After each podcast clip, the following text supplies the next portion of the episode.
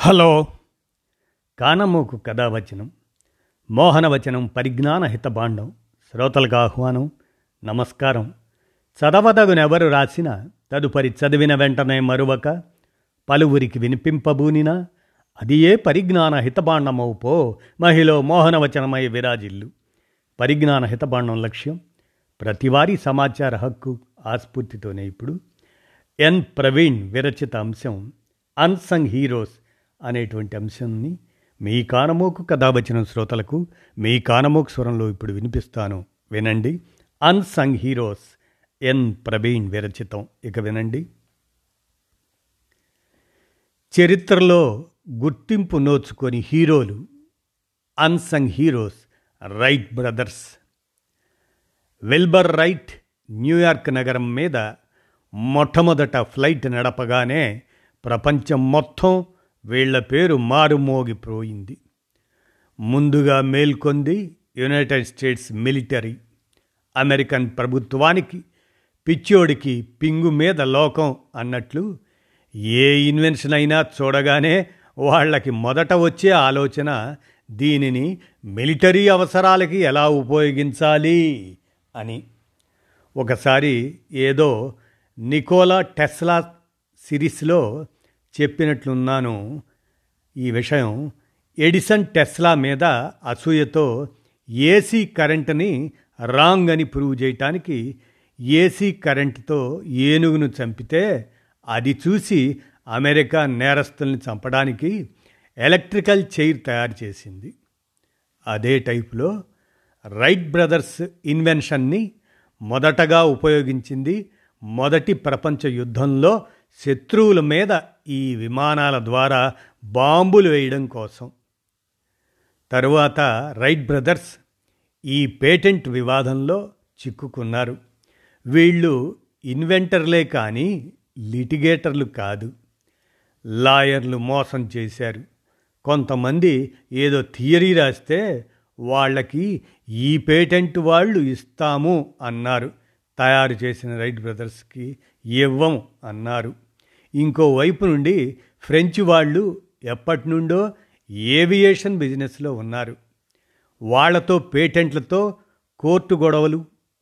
చివరికి right brothers గెలిచారు కోర్టులో. వీళ్ళు రైట్ ఏరోనాటికల్ కార్పొరేషన్ అనే కంపెనీ పెట్టారు. వీళ్ళకి బిజినెస్ చేత కాదు. చివరికి దానిని వేరే వాళ్ళకి అమ్మేశారు. అటు ఇటు చేరి ఇప్పుడు రైట్ బ్రదర్స్ కంపెనీ యుద్ధ విమానాలు తయారు చేసే లోక్హీడ్ మార్టిన్లో మెర్జ్ అయింది.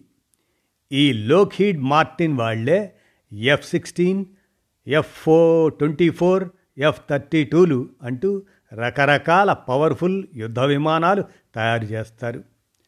జర్మన్లు ఈ విమానాల కన్నా ముందే జపలిన్ అనే ఎగిరే వాయు నౌకలు తయారు చేశారు. వీటిని తయారు చేసింది జెపలిన్ అనే జర్మన్ వ్యక్తి. జెపలిన్ అని గూగుల్ చేయండి. ఇవి ప్రస్తుత విమానాల కన్నా పది రెట్లు పెద్దవి. అట్లాంటిక్ సముద్రాన్ని అయినా దాటగలవు. కానీ వీటిలో చాలా లోపాలు ఉండి ఒక జెపలిన్ న్యూజెర్సీలో కూలిపోవటంతో ఈ జర్మన్ కంపెనీ తర్వాత జపలిన్ అనే కంపెనీ మూతవేసింది.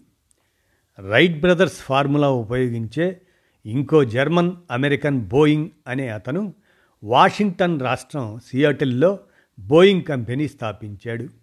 ఇదే ప్రపంచంలో అతిపెద్ద కమర్షియల్ విమానాల తయారీ కంపెనీ. మరి ఇది మరి దీని గురించి చూస్తే ఈ కంపెనీని నేను ఒకనాడు సందర్శించాను. సియాటిల్ ఏరియాలో ఉండేవాళ్ళు అందరూ విజిట్ చేస్తారు.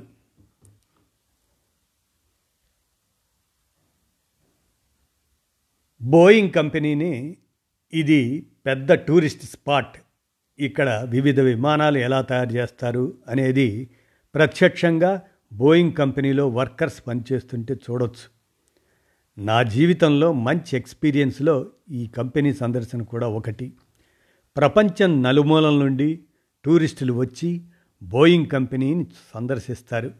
ఫ్రెంచ్ వాళ్ళు కూడా ఏవియేషన్లో మంచి ప్రతిభ సాధించి ఎయిర్ బస్ కంపెనీ కనిపెట్టారు. పెట్టారు వాళ్ళు కంపెనీని. నేడు కమర్షియల్ విమానాలు తయారు చేసే రెండు పెద్ద కంపెనీలు American Boeing French Airbus తరువాత జెట్ విమానాలు. అనేక రకరకాల మిలిటరీ విమానాలు. అసలు ఈనాటి ఏరోనాటికల్ ఇంజనీరింగ్ మొత్తానికి రైట్ బ్రదర్సే త్రికోణాకారంలో తయారు చేసిన డిజైన్లు మాత్రమే మూలాధారం. వీళ్ళనే ఫాదర్స్ ఆఫ్ ఏరోప్లేన్ అంటారు. ఆ తర్వాత ఈ అన్నదమ్ములు యూరప్లో పర్యటించారు. ప్రపంచం మొత్తం పెద్ద సెలబ్రిటీలు అయ్యారు. అనేక మంది హాలీవుడ్ నటీమణుల నుండి వేల మంది సుందరాంగులు వీళ్ళని పెళ్ళి చేసుకుంటామని ముందుకు వచ్చినా సరే ఏనాడు వీళ్ళు స్త్రీ సాంగత్యం కోరుకోలేదు. పెళ్ళి చేసుకోలేదు. కొంతమంది వీళ్ళని అస్ఖలిత బ్రహ్మచారులు అంటారు. తర్వాత కొద్ది రోజులకే అన్న విల్బర్కి టైఫాయిడ్ జ్వరం వచ్చి మరణించాడు. నలభై ఏళ్ళ వయసులో కిట్టి హ్యాక్ దగ్గర పనిచేయటం వలన ఇతని ఇమ్యూనిటీ తగ్గింది. అదే కారణం అంటారు విల్బర్ మరణానికి. మరణించే ముందు విల్బర్కి పెద్ద ఆస్తిపాస్తులు ఏమీ లేవు. చెల్లెలు క్యాథరిన్ మాత్రం బాగానే సెటిల్ అయింది పెళ్ళి చేసుకొని తన సంసారం చూసుకొని చేసుకొని మామూలుగా మిడిల్ క్లాస్లో సెటిల్ అయింది ఆమె. తమ్ముడు ఓర్విల్ మాత్రం పంతొమ్మిది వందల నలభై ఎనిమిది వరకు అంటే డెబ్భై ఆరేళ్ళు బతికాడు. రెండో ప్రపంచ యుద్ధంలో ఈ యుద్ధ విమానాలతో జరిగిన విధ్వంసంతో ఈ స్టేట్మెంట్ ఇచ్చాడు. ఏమని?